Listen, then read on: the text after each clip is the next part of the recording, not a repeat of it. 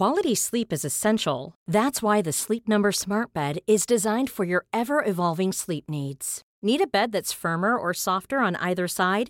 Helps you sleep at a comfortable temperature? Sleep Number Smart Beds let you individualize your comfort so you sleep better together. JD Power ranks Sleep Number number 1 in customer satisfaction with mattresses purchased in-store. And now save 40% on the Sleep Number limited edition Smart Bed for a limited time.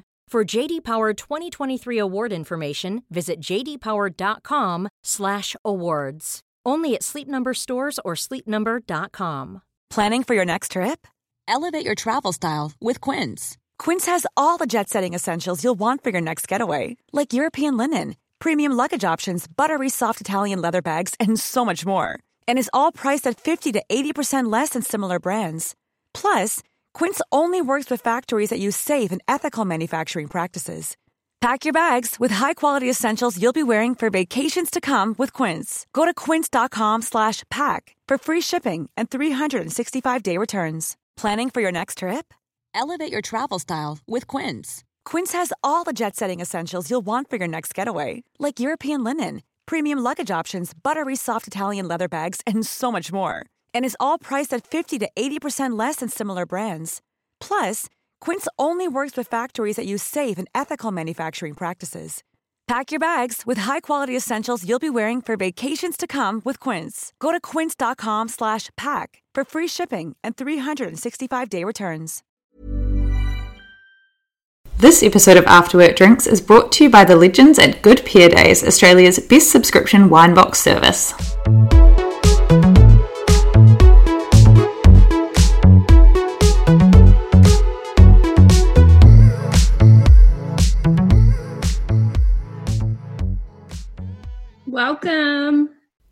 Did you Hello. say um, welcome to us?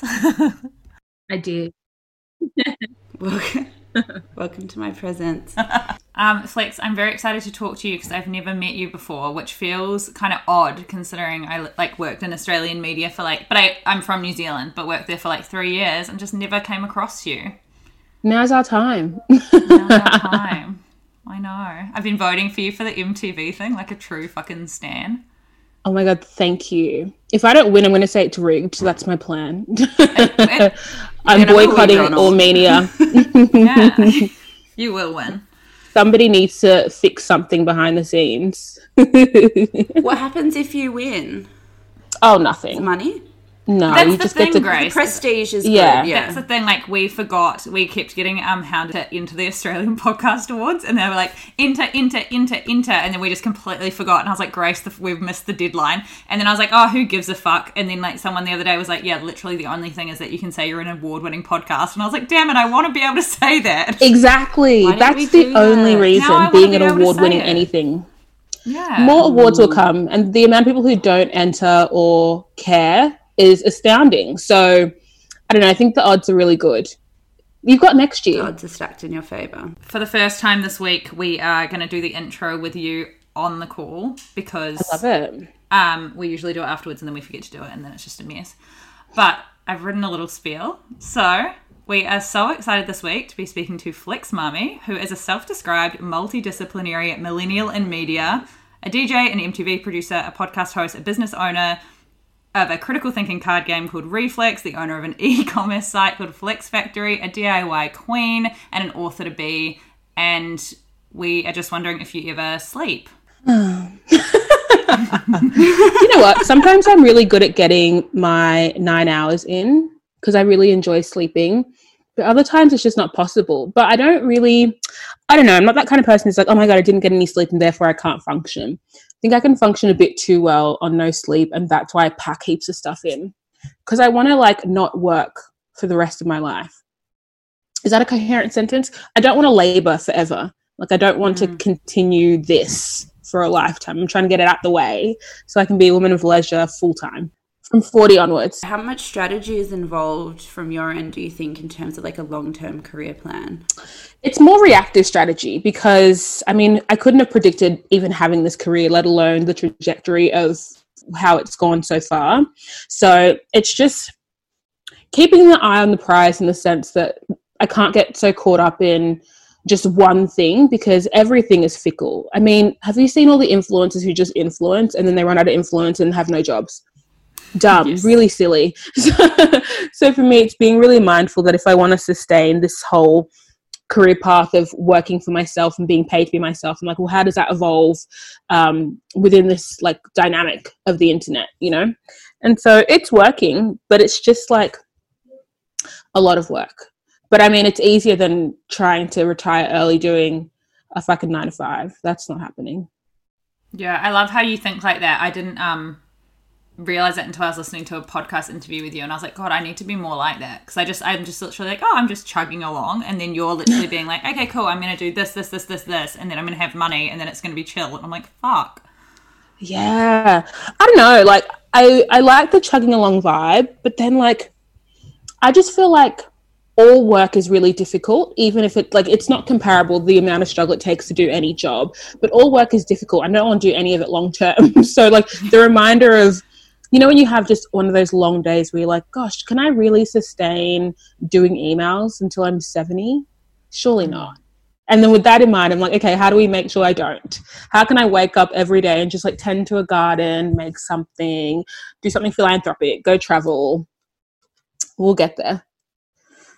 Um, you talked before about like obviously your business now is kind of yourself. You've commercialized yourself to the extent that you are your own brand. Um, is that something that creeped up on you and then you had to deal with, or do you remember making a a strate- like a decision like okay this is what i'm going to do because it's kind of like a big call to make yeah you know? i mean so when i made that transition from like i work in an office to i'm a full-time dj it was more like I work in an office. This is really monotonous. I want to do something fun. I'm going to be a DJ. And then suddenly I was DJing 30 hours a week. You know, that kind of crept up in that sense.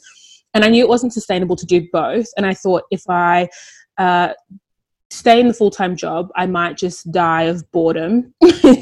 um, but if I become a DJ, I could be a drop kick. So I was like, let me be a drop, kick, a for a second. And then, worst case scenario, I'll just go back and get a real job. So that was uh, not strategic, but a reactive, conscious decision. And then DJing from from that to TV presenting to podcasting to running the business, these are all just opportunities that came up that I've now reactively, strategically made a priority. So I wasn't sitting down being like, and these are the steps I need to take, but more so being mindful of what steps or opportunities even exist in this industry and then making sure that when they come, I'm upskilled enough to be able to do it. Mm. That's so interesting. So you post a lot on uh, Instagram of Reddit and TikToks, and me and Grace have tried so many times to get into Reddit, and I just can't figure it out. Um, but I love that you do the Am I the Assholes on Bobo and Flex, and we wanted to know if there's one right now that you're thinking about particularly. Oh, the Am I the Assholes? I mean, there's two I think about often. uh, the first one, only because okay, the thing with the am I the Assholes, So if people who don't know what this uh, what this concept is, basically on the site Reddit, Reddit you upload questions and people answer them basically. And Am I the Asshole is a content series where people tell you about their specific scenario um, because they think they might be the asshole, and you need to tell them if they are they aren't. And so there was one scenario in particular where this guy was uh, recalling a dinner party or an event or something small he was having with his partner and two other couples. Um, these were his closest friends, his COVID bubble, whatever you want to call it. And um, basically, yeah, so imagine three couples, hetero, three guys, three girls. And one of the girls from another couple gets super, super drunk and trashed and shits herself. And she shits herself on herself, on the couch, everywhere and all the other couples, including her partner, are off her and are lamenting that she's an adult and she should know better. So they leave her and they go to bed. This guy, being a nurse and objectively a good friend, decides that he's going to clean up the shit off her, you know, from puss to crack, clean it up, and then he's going to put her in a new She's outfit. on his couch. He's on well. his so couch. a vested interest yes. as well in this being not contextually. Yes. So they're at his house on his couch. They've all left. His his wife is left. She's not dealing with it either. So he's like, I'm a nurse, and I also uh, this is nothing to me to clean you up. Not a big deal. I do this all day. and also you're on my couch and I want to clean it up. So he wraps her up in a towel, cleans her up, he goes to bed. The next morning, she wakes up fully clean, but you know, obviously not close in the bottom, and finds it really, really weird and sexually assaulty that he would do that to her. Uh, and what's even more bizarre to me is that everybody else at the party also recognized that as being really gross and inappropriate and sexual assaulty. And I was thinking, fuck, if I shat myself, I'd hope that a friend would, you know, would, would clean me up. like mm, if that ever yes. were to happen. Um, but in this instance, I talked to a nurse friend about this, and she was like, "That was a- absolutely the right thing to do." Honestly, like, if you're a nurse as well, it's like because uh, it's not a big deal. She's like, it wouldn't even pop into your like the other option wouldn't even pop into your brain. She was like, you would just be on autopilot. You just like pop in there with a baby. Legit. Wipe. And usually, I think there are m- more than one option, and there's usually a bad option. But in this instance, like, are you going to leave your friend in her own defecation? Like, are you that kind of person? Number two, you're going to leave this shit stained couch? No, that's not happening. Could you really sleep like that? Who are these people? But yeah, so basically, after that, that was the first Am I the Arsehole I've ever posted that was so contentious. Like the mm. results were extremely polarizing, with just as many people saying that it was inappropriate. Um, and as many people saying that it was the right thing to do.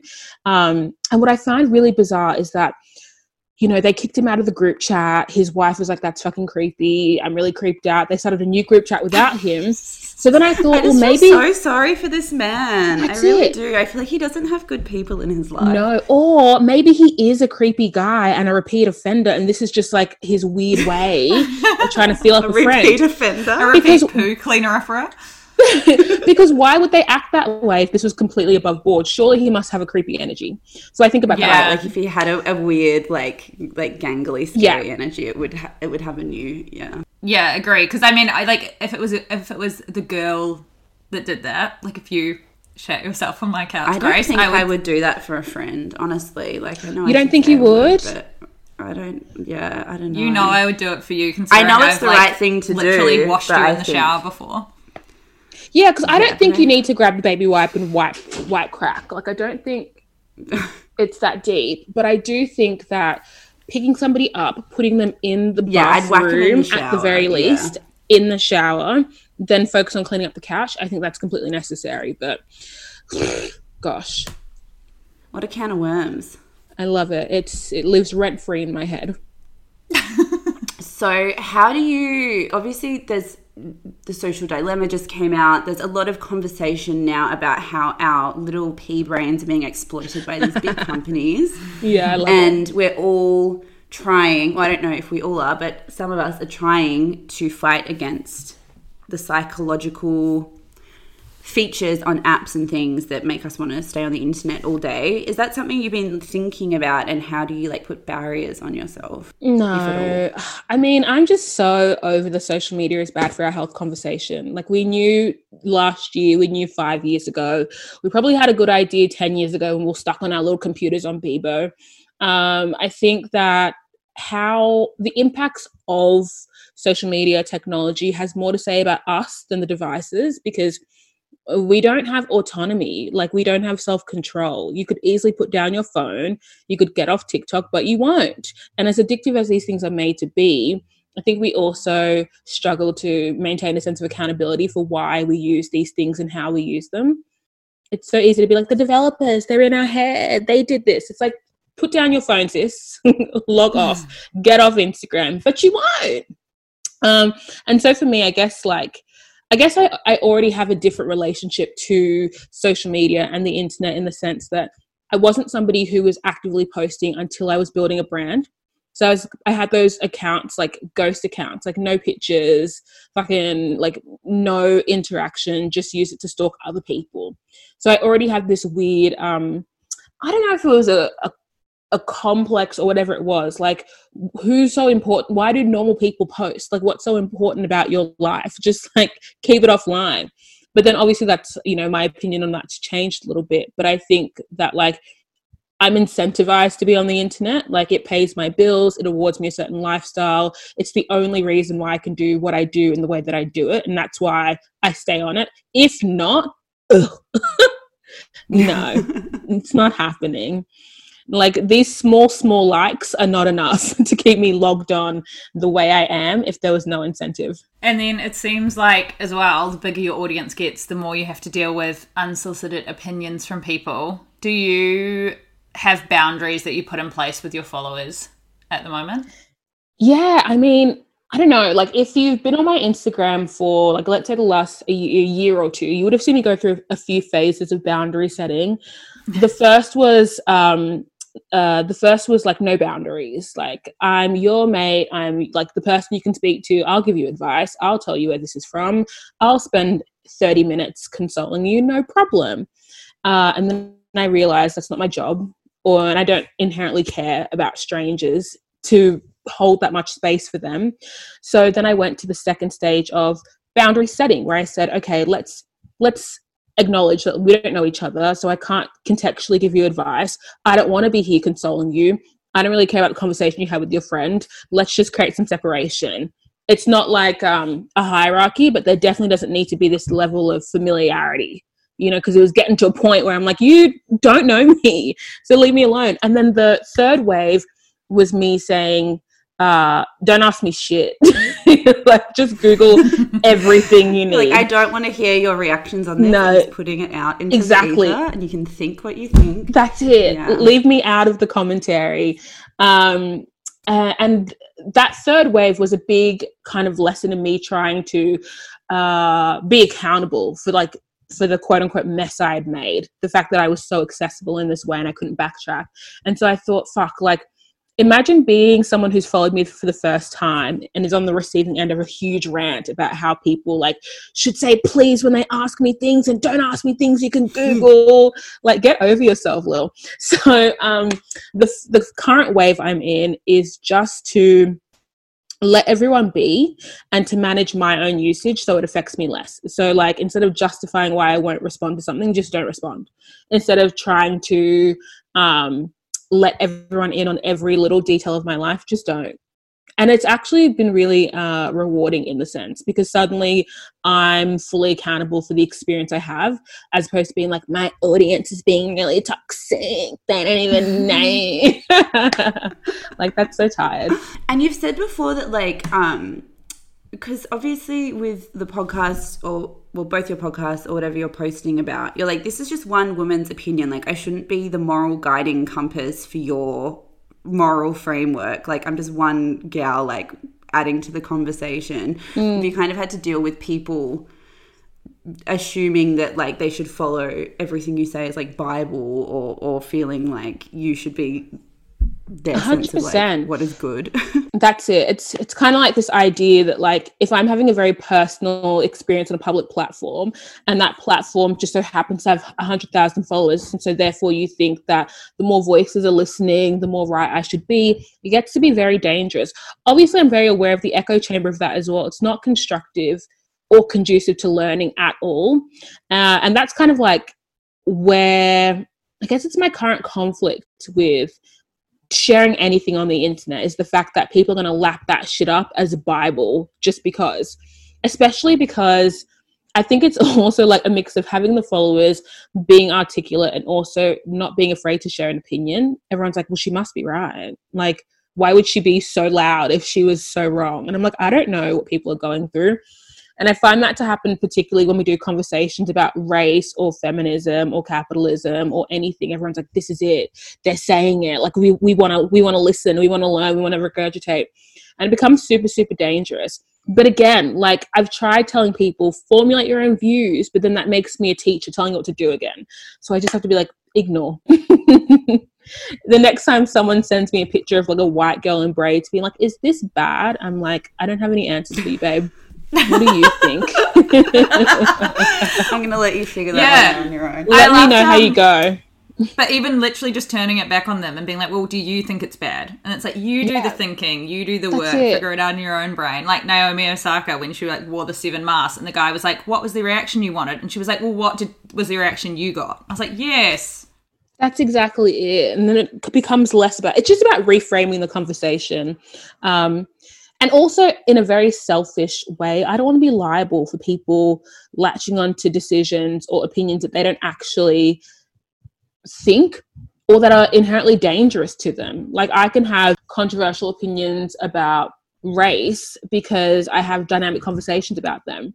But you can't just regurgitate them because you heard me say it. you know, mm. like Yeah, and there can be a level of nuance that's like missed in the retelling. Like we had this long conversation about the Paris Hilton documentary. Um, and I said, like, look, I'm not proud of this, but it made me realize that uh, when she was talking about being uh, emotionally and physically abused at a like reform school, she talked about it, and then they got in a bunch of um, her other classmates, and I was like, I'm ashamed of this, but it made me realize that I hadn't believed her story as much until I saw other people that weren't super wealthy and super rich saying the same things, and like that highlighted a blind spot in my thinking or whatever. Love it. And then we got a review being like, "Unprogressive views says rich people can't experience trauma, disgusting" or something, and I was just like, They were like, hell, man!" yeah, they were like never listening again. I was like, Jesus. yeah.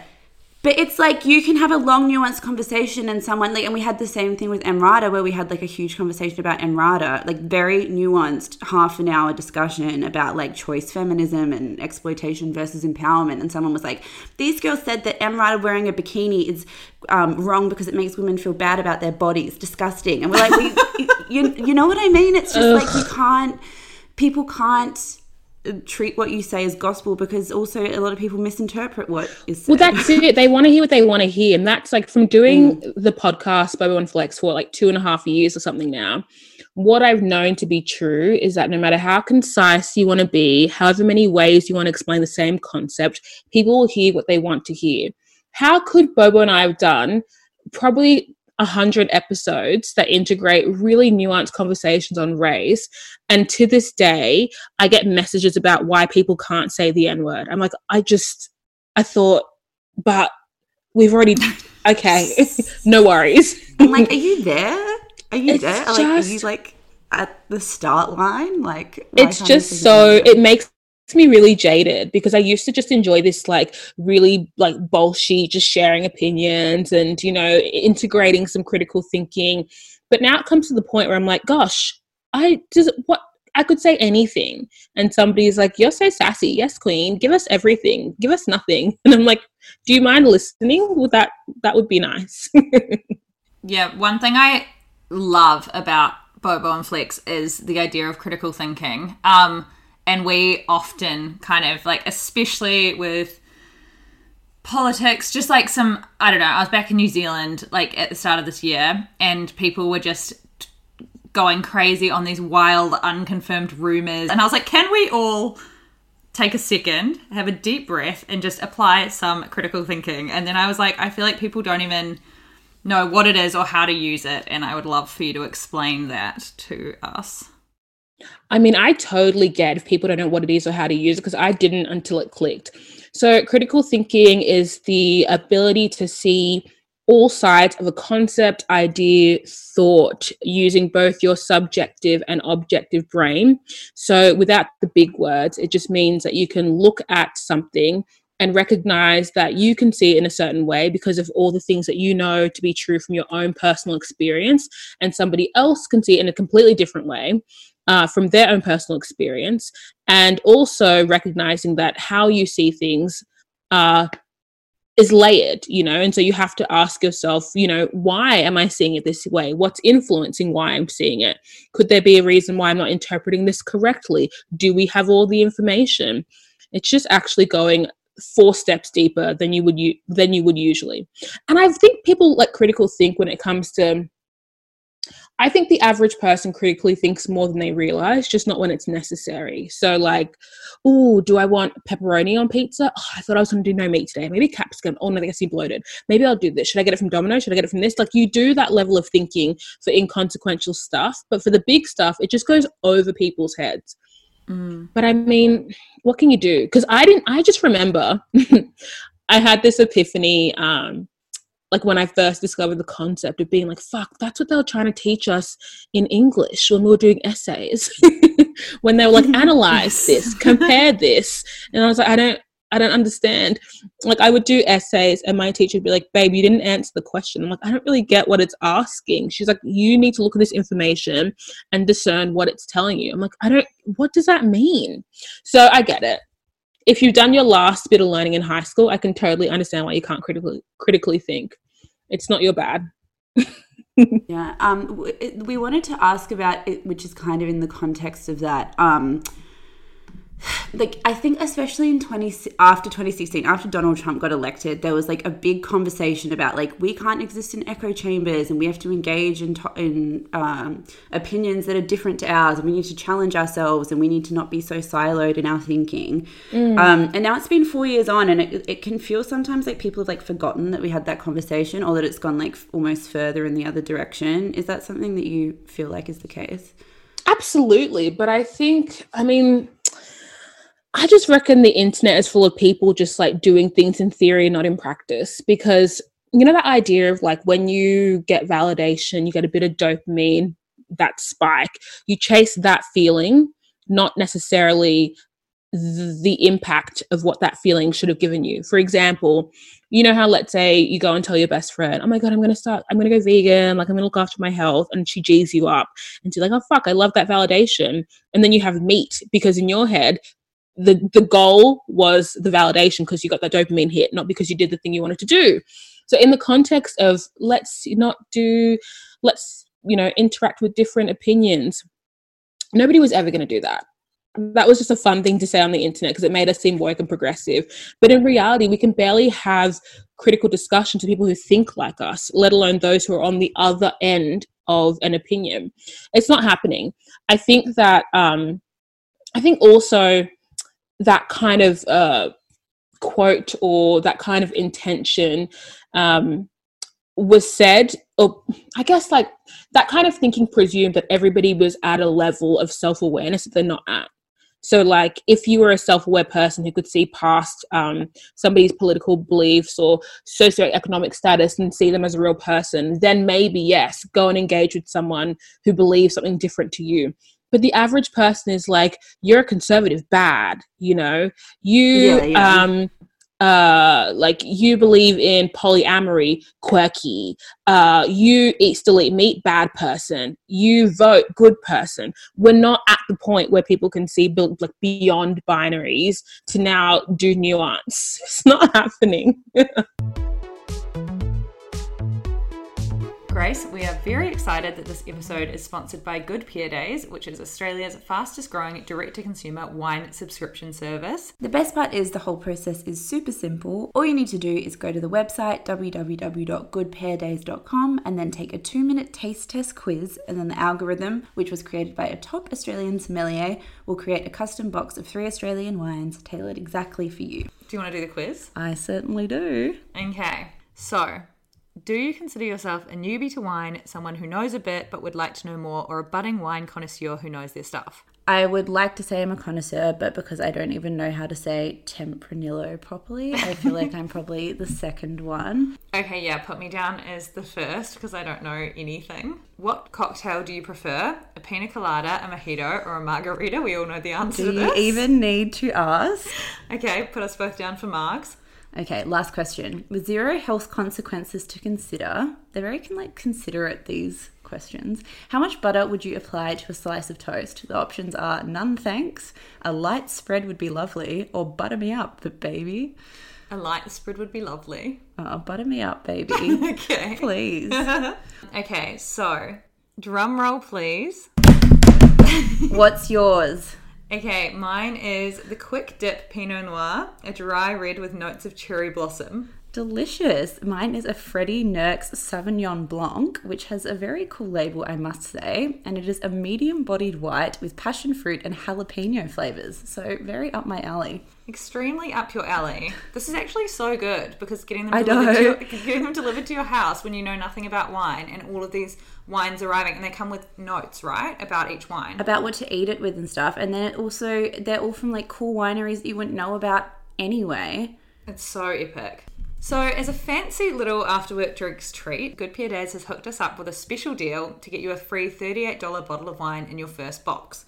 All you have to do is enter the code after work at the checkout for that wine coming your way. A thirty-eight dollar bottle. I mean, it's. I can't remember the last time I spent that much wine on a single bottle. Neither. Visit goodpairdays.com slash quiz now to do your tailored quiz and order your first box. Thank you so much to Good Pair Days for sponsoring this episode of After Work Drinks.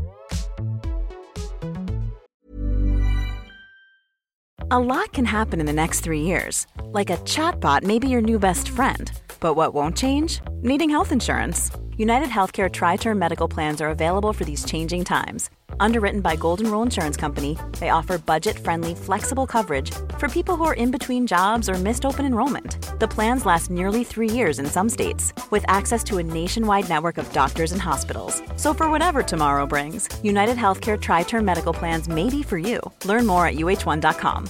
Quality sleep is essential. That's why the Sleep Number Smart Bed is designed for your ever evolving sleep needs. Need a bed that's firmer or softer on either side? Helps you sleep at a comfortable temperature? Sleep Number Smart Beds let you individualize your comfort so you sleep better together. JD Power ranks Sleep Number number 1 in customer satisfaction with mattresses purchased in-store. And now save 40% on the Sleep Number limited edition Smart Bed for a limited time. For JD Power 2023 award information, visit jdpower.com/awards. Only at Sleep Number stores or sleepnumber.com.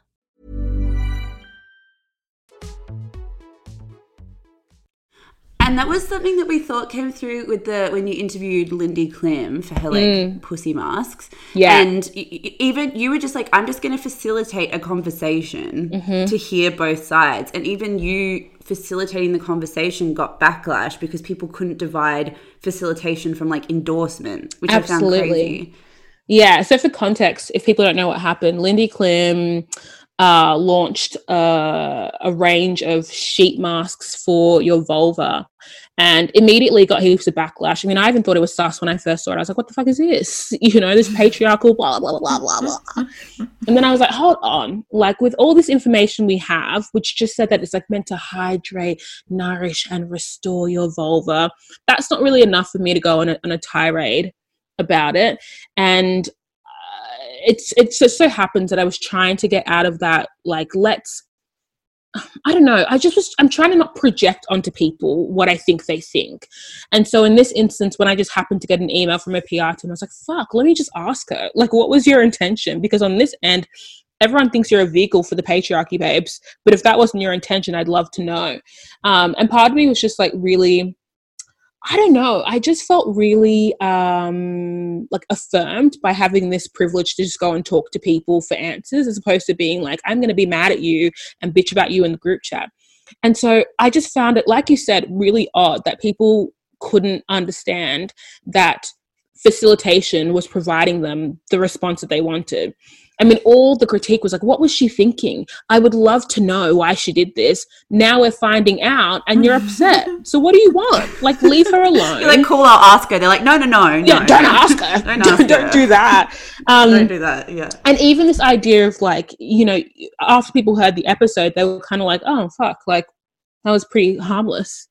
It's like, yeah. Yeah, and she we- basically said for context, she was like, "Oh, when I gave birth, like my vagina was wrecked, and they gave me a condom full of frozen water, and, And told them to really shove it up me." and painful." Yeah, Yeah. So I wanted to create something soothing, but instead of like marketing it as a post-birth thing, I just marketed it as a for any woman thing. Legit. And then I was like, "Oh yeah, It's- Yeah, and- I want that. and it, it was definitely a conversation of intent versus impact. I mean, she's not absolved of the impact of that kind of product and the me- and the messaging behind it, but also we have to acknowledge that in in the context of what actually happened, it was extremely harmless, and I thought that would be enough for people. And again, like I'm just like I'm over it. like I feel as though a lot of that conversation for me or that whole experience was indicative of the fact that people just love uh victims and oppressors and they love it's all a power play because in this instance it would have taken more people less time to tweet her email her uh, dm the instagram and say hey what's this for but no we ran to this facebook group. We ran to these comment sections. We degraded her. We belittled her what for? It's so tiring. And I'm just like, what's the um the end game? Because if you're outcomes based, surely you just want this woman to understand that she accidentally facilitated vaginal shame, and maybe she just hasn't read the room in terms of like mm-hmm. millennial and Gen Z conversations. And it was clear from that conversation that she had it. She was like, I had no idea. Yeah. like, yeah. And then she's like, great, I'll change my marketing. Then surely everyone's happy. But it's like people don't actually want. her to learn and change because people like... want punitive justice. They don't want rehabilitation. None of that. Like it's all a fucking sham. And I was like, what is going on, everyone? Like, is this what? But in my head, I'm like, what are we doing? Aren't we learning these skills of nuance and critical thinking and understanding there aren't moral binaries for situations like this? Like are, are, we learning all these skills to talk to our friends and you know share the same thoughts and you know uh, like villainize anyone who doesn't think like we do? I thought we were learning these skills so when these situations happen we can address these people and say hey bitch like something's not sitting right. And then go from there. But i guess not. Uh, speaking of vaginas um, you call yourself the fairy nut mother because mm-hmm. your advice has helped a lot of your female followers discover good masturbation. Why do you think it is that so many people don't know how to get themselves off? Mm, I would say it's for all of my followers, actually, not just the vagina havers, but I just, I don't know. I think it's, it's a combination of a couple of things. I reckon like all when you're like younger, right, you're a teenager, there are certain metrics you use to discern whether or not someone's an adult. So, like, do they have sex? Are they in a relationship? Do they have a good job? Like, can they go out often? Real banal shit like that. And when you're in that very adolescent stage, you also have a lot of hubris and confidence. It makes you feel like you know more than you do. And we don't necessarily shake that off until we know more than we do. So I feel like we just carry all this confidence like you know we're sexually liberated because we root now. And all we want to do is talk about how we're able to pull we're able to fuck we're able to get off. And then once you go once like one like notch down and you ask people well no what do you expect from sex? Like how do you build intimacy? Like are you relying on someone to make you come? Do you make people come? It's like oh whoa that's like that's too too, too taboo. And so the conversation of facilitating one's own nut didn't really start from like hey everyone i want you all to be sexually liberated. But i was just getting bored of people blaming their partners on their lack of you know sexual enjoyment. Like oh that that guy was a shit root he didn't make me come. I was like make yourself come. I don't understand what the issue is. Oh you don't know how well, let's talk about it. Suddenly, it's a different conversation we're having. It was all about just shifting, um, just shifting the conversation so it's productive. And like a lot of popular things on the internet get unproductive really quickly. Like all men are trash. We can. It's just like funny until it's like but it's untrue. mm. So where do we go from there? Like that's not productive. Let's have a productive conversation. Like all men who date women should be more concerned about whether or not they come. That's a good conversation. Let's do that one. But I don't know, man. The internet tires me out. I'm just like I used to I feel like back in the days, like early stage internet, I used to be just so vivacious and bright and outgoing and alive. And now I'm just an empty fucking shell. I know, it's worn me down. It's worn like me down. I just want to get off. I just can't, like.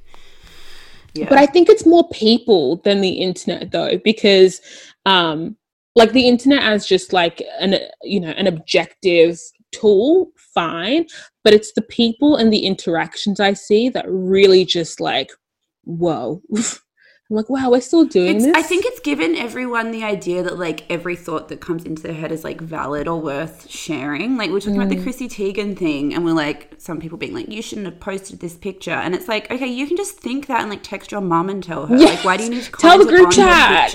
yeah. yeah, literally, tell anyone. Like, go and yell it on the street. Like, why do you need to respond to her directly? It's like this weird thing where everyone has been made to feel that like any thought or feeling they have is like worthy of being published. It's bizarre.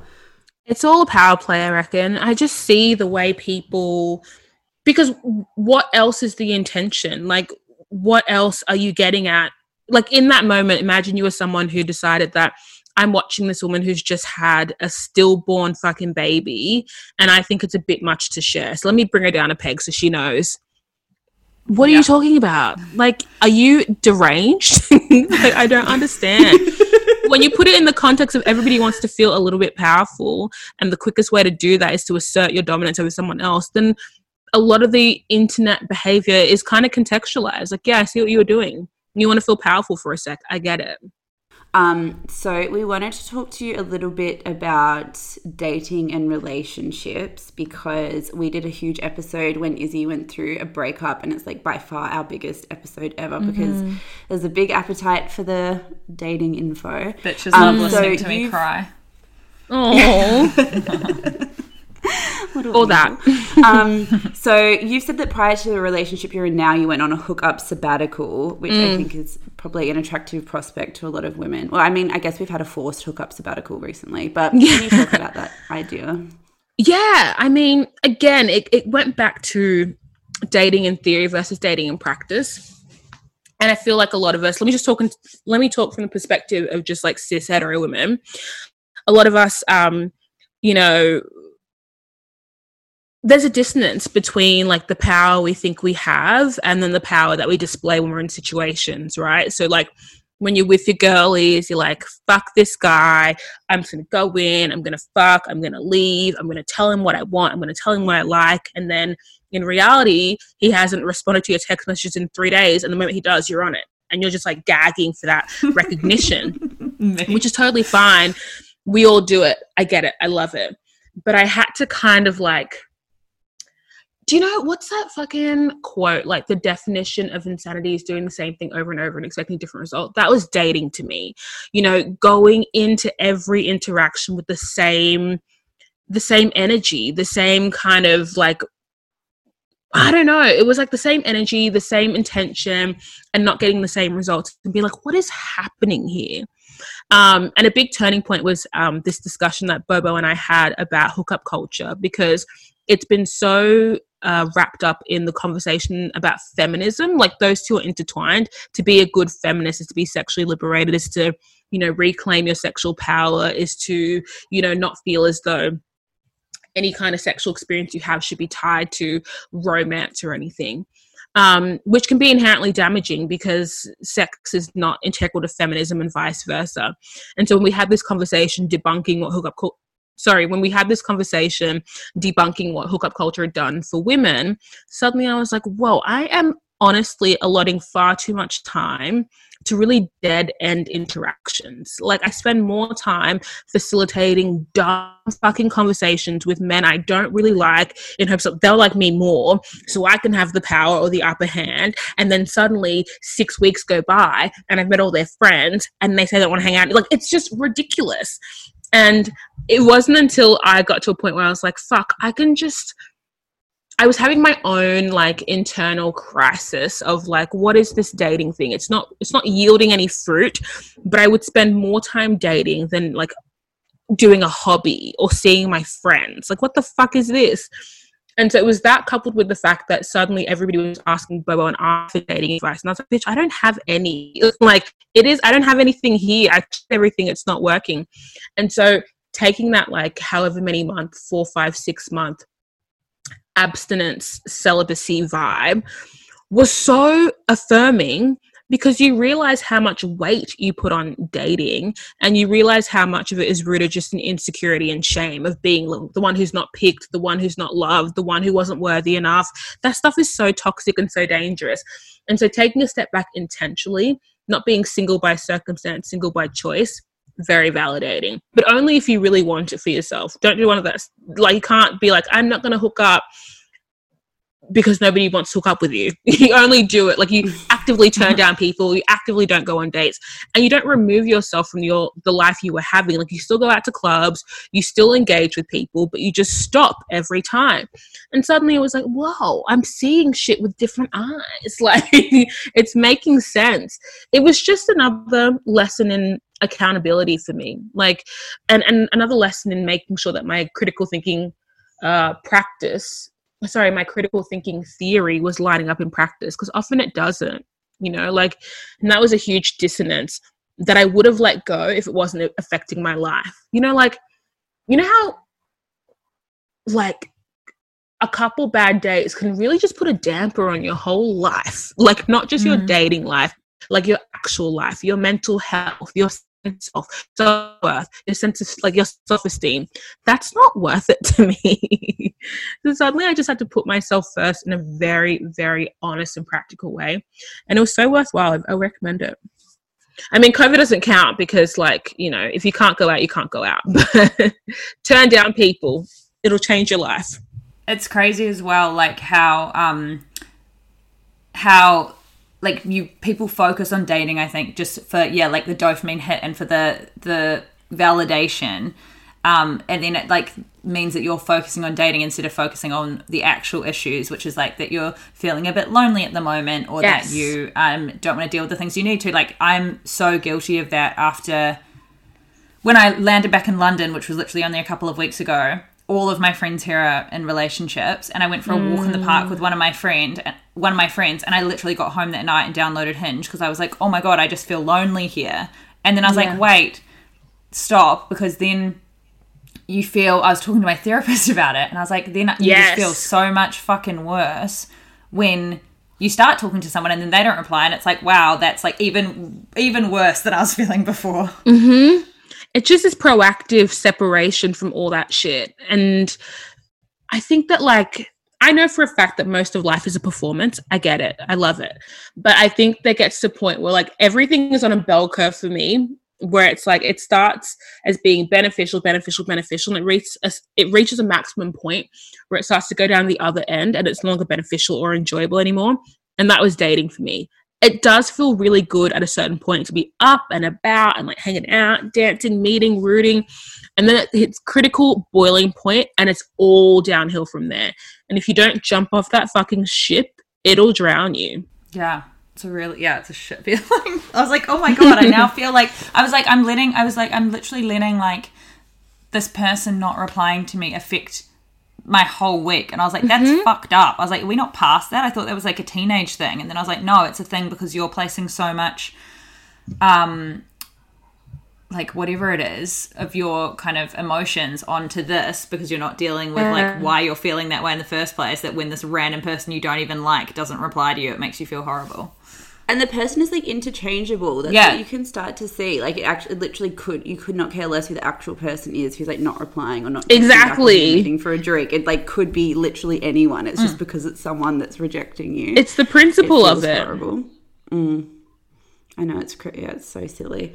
Um, we wanted to talk to you about a podcast you did recently, which was like quite life changing for me, and it was called Fifty Percent of All Conflict Is Your Fault. Oh fuck yes! I'm wondering if you could please explain that concept because I feel like it's yes. very um, what's the word? Confronting to read because I yeah. feel like no one thinks that any conflict is their fault. Yeah, it's pretty hectic. I feel as though by nature, people have a way of giving themselves the benefit of the doubt and presuming that you're walking through your life with complete intention, positivity, honesty, and anything you do should result in good. And if it doesn't, then it was somebody else's fault. So, like, I'm fine. My friends are just dramatic, or like, my boss is a bitch, or like, my parents don't get me, but I'm neutral. I wouldn't do anything negative.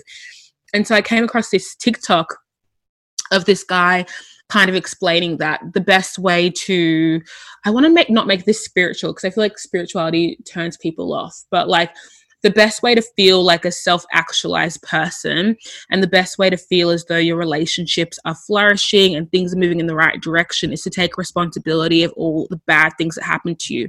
Not in a victim blamey way, remove that thought from your mind in a really practical way. And he said, think about how much your life would change if you started to recognize that 50% of all conflict is your fault. And not that you encouraged it, not that you were, you know, the light to the flame, but that there is a level of, you know, um, maybe you were an antagonist or maybe you didn't have enough empathy for somebody or maybe you weren't the most open at that time or the most vulnerable or maybe you just weren't reading on the same page or whatever it might be. But suddenly if you hold yourself a little bit more accountable it makes it far easier to find solutions on how to fix things because suddenly you're not the victim or the passive person um, that life happens to. You start to take active control. And it's so fucked because i have this um uh like I think people and are like inherently bad, and that's not a bad thing. I just feel like, you know, I um like I can have my back up about a lot of things, and I feel as though it's very easy to place myself into a state of victimhood. Like, you know, that random girl DM me, she was coming for me funny. Ugh, that girl, you know, hit me up and asked me how much I make. Isn't that so rude? Or whatever it might be that sets me off. And then it's like, well, take a step back, bitch. Like, why don't you recognize how this could have happened? How did you facilitate an environment where people can ask you questions that you find to be rude. Oh, yes, you said all questions are welcome. You know, how did you facilitate an environment where people can challenge you on what you charge for a job? You're too available. Start saying no to shit. So it's just, I mean, isn't everything a lesson in accountability? That TikTok, it was 60 seconds, but it changed my life. yeah, I felt the same way. And then me and Izzy had a fight like last week and we never fight. And I was like, I'm just going to sit and look at all of the ways that this is like my fault instead mm. of being like, Ugh. like it feels kind of good, doesn't it? It feels amazing. Like something about like it feels giving you autonomy. Yeah, it's a release when you're like, fuck, some of this has to be my fault, right? Like you couldn't you couldn't have been you know what also is? I think because if if I was ever in a situation where I felt like somebody had slighted me, I often feel like it's intentional. Like you said that to me in that tone, you use those words on purpose to hurt me. And that's rarely the case. People aren't that malicious. And so taking away some of that intensity of situations and being like, I don't know. Like maybe they just didn't mean it. You know, maybe I was coming at them funny or maybe I misinterpreted.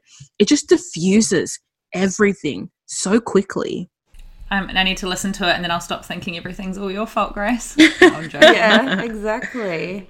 Um, so the, uh, we're going to ask you some quick fire questions in a minute, but the last thing I wanted to talk to you about was the first time I saw you at the ELLE event where you were doing the mm-hmm. manifestation workshop, and I was like, oh, this isn't going to be for me. Like, it sounds really kind of like woo woo. And it was just this amazing, I was like mesmerized watching you because it was just this like very pragmatic, useful incredible tool set. So I wondered if you could quickly explain the idea of manifestation. Yes. So some people often get it twisted or might internalize that as like wishing upon a star or like if I want it and I think about it, I should have it, right? Um, because I feel as though people always want to concisely explain the concept rather than just explaining um, I don't know, like the science backed way of looking at it. So basically, it's the idea that I think every person, I mean, and this is how I interpret it, I think every person has an inner and outer world. And so your outer world is the shared reality we all experience, the one where we know the sky is blue, we know the grass is green, we know water is drinkable in certain places. These are just like shared facts, right? We don't question them. And then I think every person has their own inner world where their biases, their experiences, their perception dictates the way their outer world appears to them. So you might perceive all tall, uh, tall white men as being angels, and somebody else might perceive them as being devils. But suddenly, that that in, that sort of like influences how you see everything. Suddenly, or you know, you might say that you might say that pink is an inherently girly color and i might think it's neutral but that influences everything you see. So it's the idea that once you kind of unpack how you see the world and what influences the way you see the world you can start to make adjustments for how your reality impacts you. And so in the way that i use it i break it down into like three steps right? So if i wanted to manifest something and the idea of manifesting something is a very like um it's just a very it, it doesn't it doesn't manifesting something makes it seem like it's like a one step action thing when really it's not it's like 15 steps and then uh, hoping that reality works in your favor. So if I want to manifest something, the first thing I have to like suss out is my belief, right? Do I believe that I can actually have it? Do I believe it's possible? Is it in the realm of my reality?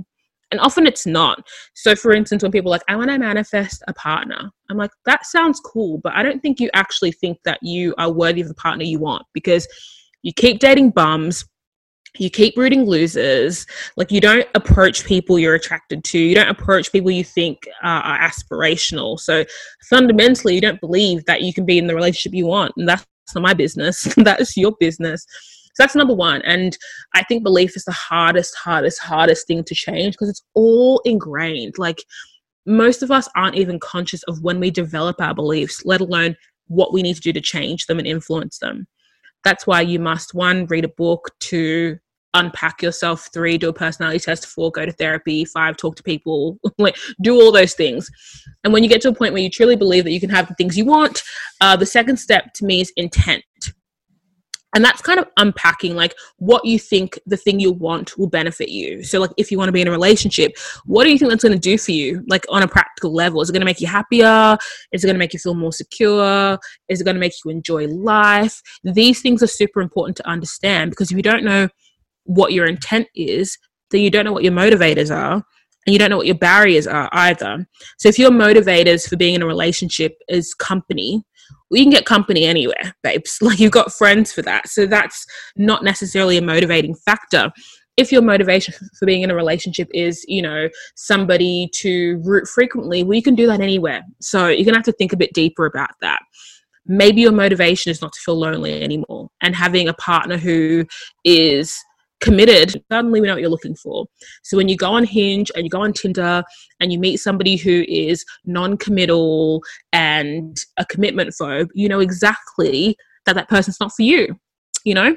And the third step which I think is the easiest step, but others think is the hardest step, is action. I think when people Google manifesting, it's a very mental practice. Like I just need to think some shit and then it'll happen. But no, you actually have to go and do it. So the belief and the intent just sets you up so that the action is the easy fucking bit. So you believe that you are worthy of a great partner. Your intention is to find someone who appreciates you know quality time like you do and the action is going out into the world and expressing those things exactly how you want them and it puts you closer to the opportunity than you would have been before this whole practice. So that is my long convoluted way of explaining what manifesting is. I think a lot of people underestimate the power of just doing stuff you know like oh i really want to work at that magazine. Have you emailed have you figured out who hires? Have you interned? We like get we would get DMs all the time being like, "Oh my god, like how do you get a job at a magazine rip and now and we'd be like okay who have you emailed have you yeah. asked anyone have you tried to intern like if you buy the magazine there's a bit that says like want to intern email here mm-hmm. like uh, me and izzy said we worked in magazines for like seven years and we could name the amount of people that cold email us asking for work experience on one hand yeah like but every everyone wants it. everyone wants it you know yeah. and that's the it's belief crazy. thing and the intent thing and the action thing you know oh you know or you know i really want I really want to be in a power couple. I want a really, you know, uh, aspirational partner. It's like, okay, like, have you ever sent a message first on a dating app? Like, ever? have you ever, like, walked up to someone and expressed interest? Are you just a passive person? Yeah, perhaps maybe you're not going to get what you want. So it's this idea of like, once you train your mind to to acknowledge that things are in your realm of possibility and that they could happen, you're less insecure about actually going to try them try some shit, people. and DMing someone for a tip isn't trying. yes. Um, outsourcing. We're going to let you go in just one second, but we wanted to finish with a quick fire round of reflex questions. Fun. Okay. When dating, is having a type ethical? Uh, no. But we do it anyway. Everyone has a type. Who thinks mm. they're out here being an ethical bitch? That's not my game. I'm the most in, immoral, unethical person I know. I stand by it. um, what is the one thing you wish people would talk about more? Uh, their lack of consistency. Do you believe aliens exist? Yeah. Would you rather live without orgasms or romance? Uh, orgasms. And if you had the option to become immortal, would you? Yes, 100%. Like Edward Cullen. Literally, where am I trying to go? I've already lived too much of my life. It's a quarter over, maybe even a third over. How sad. Uh,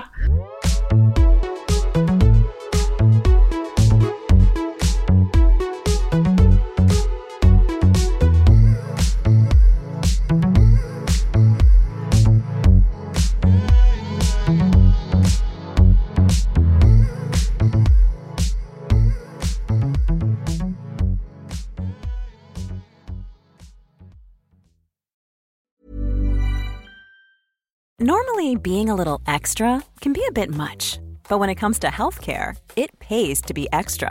And United Healthcare makes it easy with Health Protector Guard fixed indemnity insurance plans. Underwritten by Golden Rule Insurance Company, they supplement your primary plan, helping you manage out of pocket costs without the usual requirements and restrictions like deductibles and enrollment periods. So when it comes to covering your medical bills, you can feel good about being a little extra. Visit uhone.com to find the Health Protector Guard plan for you. Planning for your next trip? Elevate your travel style with Quince. Quince has all the jet setting essentials you'll want for your next getaway, like European linen, premium luggage options, buttery soft Italian leather bags, and so much more. And is all priced at 50 to 80% less than similar brands. Plus, Quince only works with factories that use safe and ethical manufacturing practices. Pack your bags with high-quality essentials you'll be wearing for vacations to come with Quince. Go to quince.com slash pack for free shipping and 365-day returns.